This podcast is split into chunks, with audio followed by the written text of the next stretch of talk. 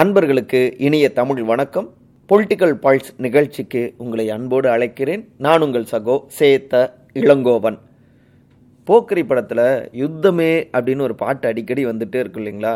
Mass பாட்டு பஞ்சு song அப்படின்லாம் சொல்லுவாங்க இல்லையா? அந்த போக்ரி படத்தையே இப்போ ரீவைன் பண்ண மாதிரி தாங்க இருக்கு. இந்த இந்த வாரத்தில் நடந்துட்டு இருக்கிற காட்சியெல்லாம். அதுவும் நாளைக்கு நடக்க போகிற சம்பவத்துக்கு ஒத்திகை தான்ப்பா இந்த ஆறு நாளும் நடந்திருக்கு அப்படிங்கிற மாதிரி தான் ஆளுங்கட்சியும் முன்னாள் ஆளுங்கட்சியும் ஓப்பனாக சொல்லணுன்னா திமுகவும் அதிமுகவும் ஒரு பெரிய யுத்தத்தையே நடத்திட்டு இருக்காங்க எல்லாமே ஆகஸ்ட் இருபதை ஒட்டி தாங்க முதல்ல அதிமுக பற்றி நம்ம பார்த்துருவோம். ஆகஸ்ட் இருபதாம் தேதி மதுரை மண்ணில் நாம் யாருன்னு இந்த உலகத்துக்கு நிரூபிக்கணும் கலக்குவோம் அப்படின்னு அதிமுகவுடைய பொதுச் செயலாளரும் முன்னாள் முதலமைச்சருமான திரு. எடப்பாடி க பழனிசாமி ஒரு சபதமே எடுத்துக்கிட்டு தீயாக அந்த மாநாட்டுக்கான வேலையை பார்த்துட்ருக்காரு. ஏன்னா இருபத்தைந்து ஆண்டுகளுக்கு பிறகு ஆயிரத்தி தொள்ளாயிரத்தி தொண்ணூற்றி எட்டில் திருநெல்வேலியில் அப்போ அதிமுகவுடைய பொதுச் செயலாளரான செல்வி ஜெய ஜெயலலிதா அவர்கள் அவங்க வந்துட்டு அந்த மாநாட்டை நடத்தினாங்க. வெள்ளி விழா மாநாடு. அதுக்கப்புறம் இப்போ மதுரையில் பொன் விழா மாநாடு நடக்குது. தன்னுடைய தலைமைத்துவத்தை நிறுவியாகணும்.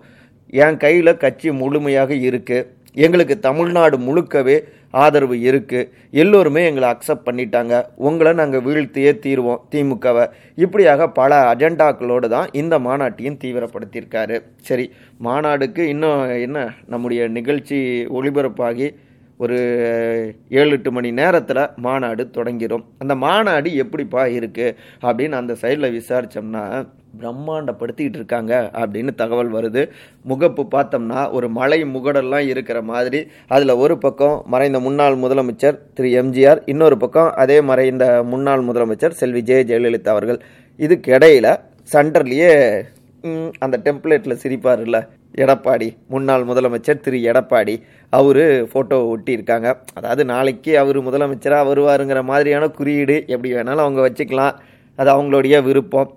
உள்ளுக்குள்ளே போனோம்னா அப்படியே பார்த்தோம்னா பெரிய திரை இருக்குது மேடை பிரம்மாண்டமாக இருக்குது எல்லா இடங்கள்ல இருந்தும் உட்காந்து பார்க்குறதுக்கு ஏற்ற மாதிரியான அந்த டிஜிட்டல் திரை வந்துட்டு போட்டிருக்காங்க.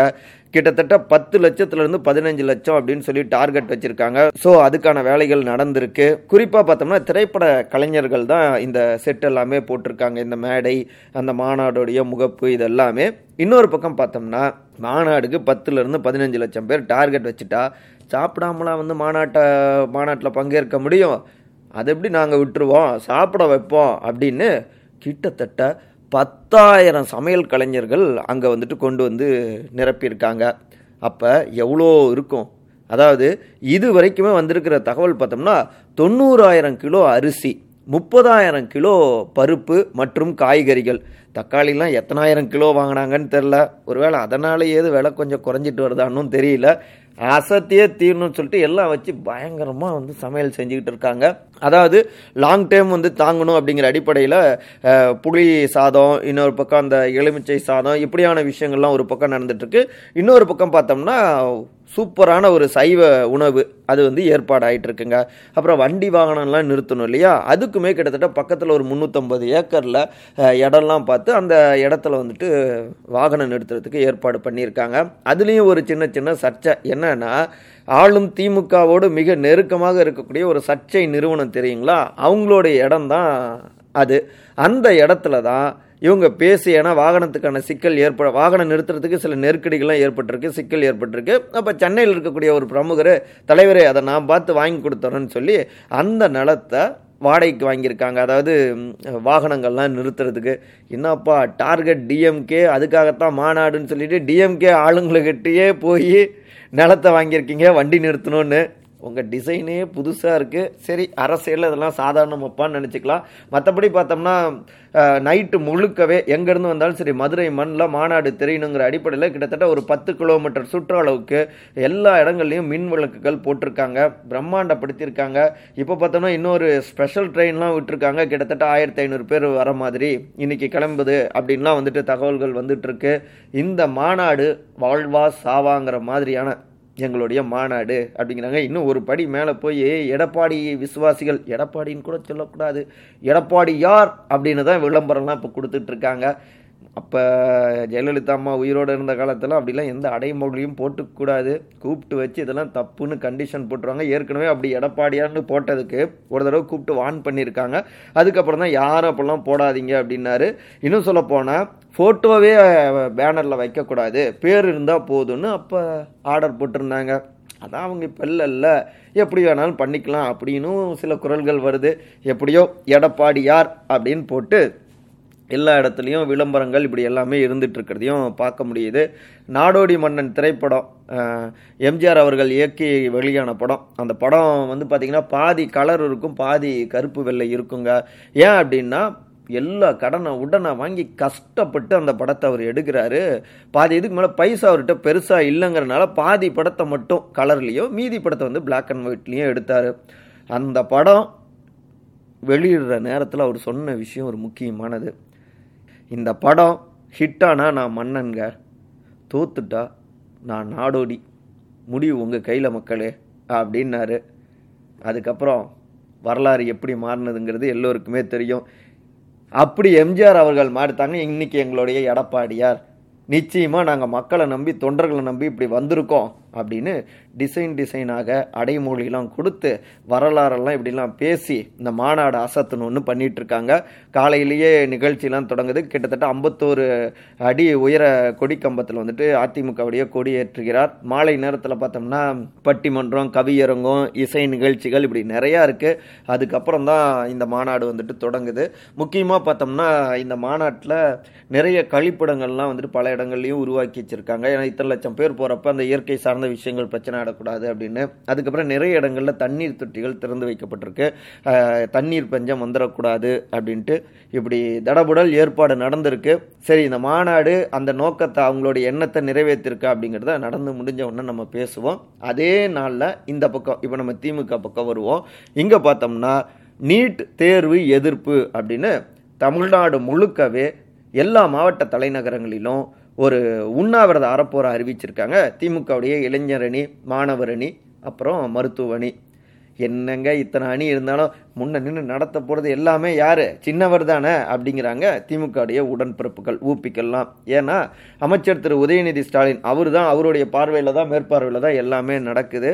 எல்லா மாவட்ட தலைநகரங்களையும் பார்த்தோம்னா அமைச்சர்களும் பங்கேற்கணும் அப்படின்னு எழுதப்படாத உத்தரவு. ஸோ அவங்களும் பங்கேற்கிறாங்க. பிரம்மாண்டப்படுத்திடணும் இந்த உண்ணாவிரத அறப்போர் போராட்டத்தை அப்படிங்கிறது தான் அவங்களுக்கு வந்திருக்கக்கூடிய ஆர்டர்.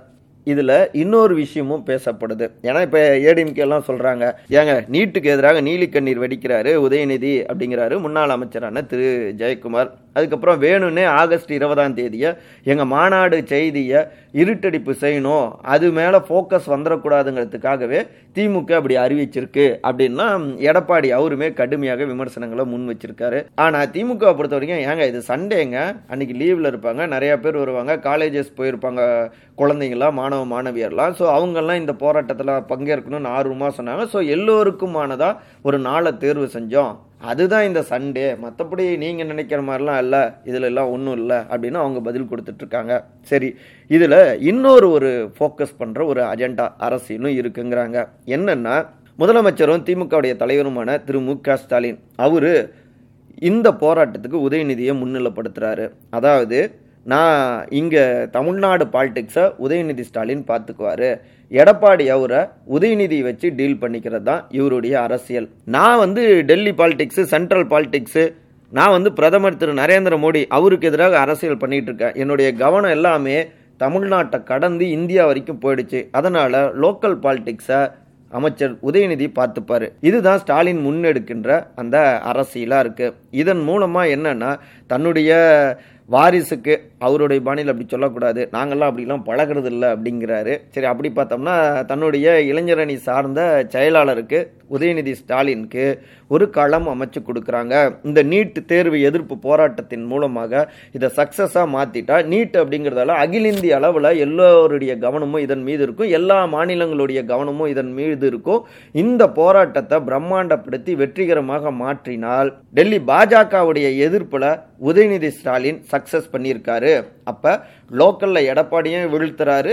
ஆல் இண்டியா லெவலில் அவர் பாஜகவுக்கு எதிரான ஒரு முகமாகவும் மாறிட்டு வராரு.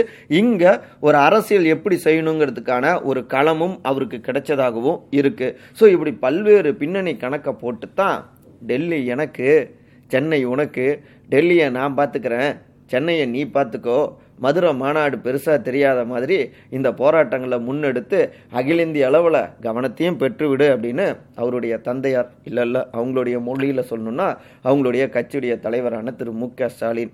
இப்படியான நகர்வுகளை தீவிரப்படுத்தியிருப்பாரோ என்னவோ ஆக மொத்தத்தில் தொடக்கத்தில் சொன்ன மாதிரி தான் யுத்தமே அப்படிங்கிற அந்த பாடல் ரெண்டு தரப்புக்கு இடையில் ஒரு யுத்தமாகவே மாறியிருக்கு. இந்த ஆகஸ்ட் இருபது மேட்சில் யார் வெற்றி பெறுவார்?